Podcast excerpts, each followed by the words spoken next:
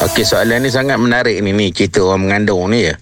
Okey, isteri yang mengandung tiba-tiba mengidam nak makan benda yang haram. Ada kita sebenarnya tak boleh tunaikan.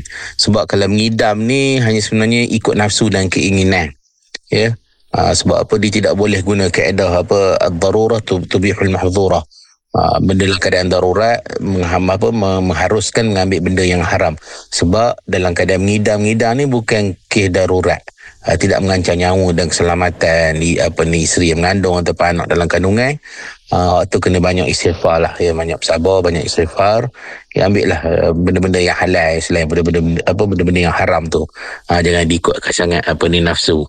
Ataupun keinginan uh, nak mengidam dan jangan percaya pula kalau kalau tak ditunaikan hasrat tu nanti anak lahir tu besok air liur dia meleleh belanja kata orang faham kan?